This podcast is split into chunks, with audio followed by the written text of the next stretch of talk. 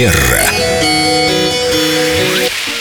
У нас в гостях прекрасная Виктория. Доброе утро. Доброе утро. Здравствуйте. В одной из недавних программ мы упомянули рестораны и официантов. О том, что мужчина общается с официантом, а женщина только передает свои пожелания. Один из вариантов э, поведения в ресторане. да? Ну, это понятно. А тут вот люди жалуются, что бывают навязчивые официанты. И я, честно говоря, не знаю, что они имеют в виду, потому что мне то ли везет с официантами, то ли действительно официанты сейчас все такие, наверное, нехорошо сказать, вышкаленные, в хорошем смысле. Э, Работают великолепно, я просто получаю удовольствие. Но вот есть люди недовольные, говорят, навязчивые официанты. Вот то тут навязчивые официанты, то тут. Может быть, конечно, человеку стоит присмотреться к себе, почему у него такие навязчивые официанты, а у меня все хорошие. Но на А самом бывают, деле... извини, совсем ненавязчивые. Ты сидишь, а как будто бы тебя нет. Да, такое тоже бывает. Вот, что с ними делать, вот с этими крайностями официантскими? Одни навязчивые, а другие Как они выбирают, да, посетителей, которым приставать, которых обслуживать по-королевски?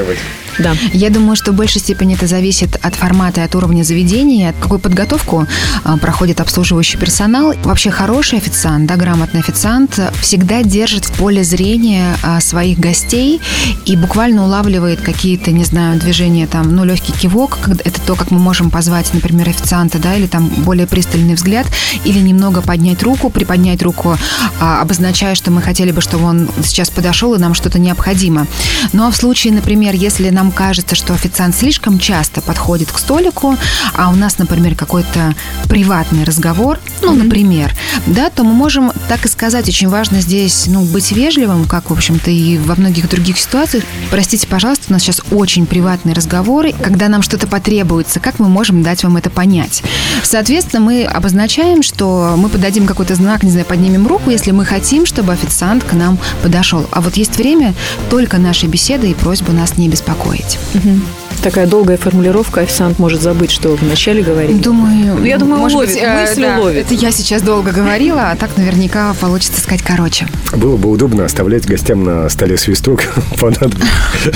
Возможно, где-то в ресторанах имеется такой способ привлечения официантов. А как насчет того, чтобы обращаться к официанту, используя его имя на бейджи? Абсолютно А вдруг несколько Михаилов обслуживают? Абсолютно грамотно и самым верным способом является именно обращение по имени к человеку. Поэтому совершенно верно.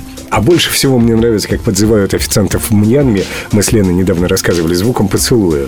Симон даже опробовал этот способ, сидел в ресторане, чмокал губами, но никто не подходил. Официант спросил, вам вкусно, вам все нравится? Он сказал. Какой внимательный официант. И какой благодарный клиент у него был. И какая прекрасная Виктория, разложили, как всегда, все по полочкам. Спасибо, вам. большое. Манера.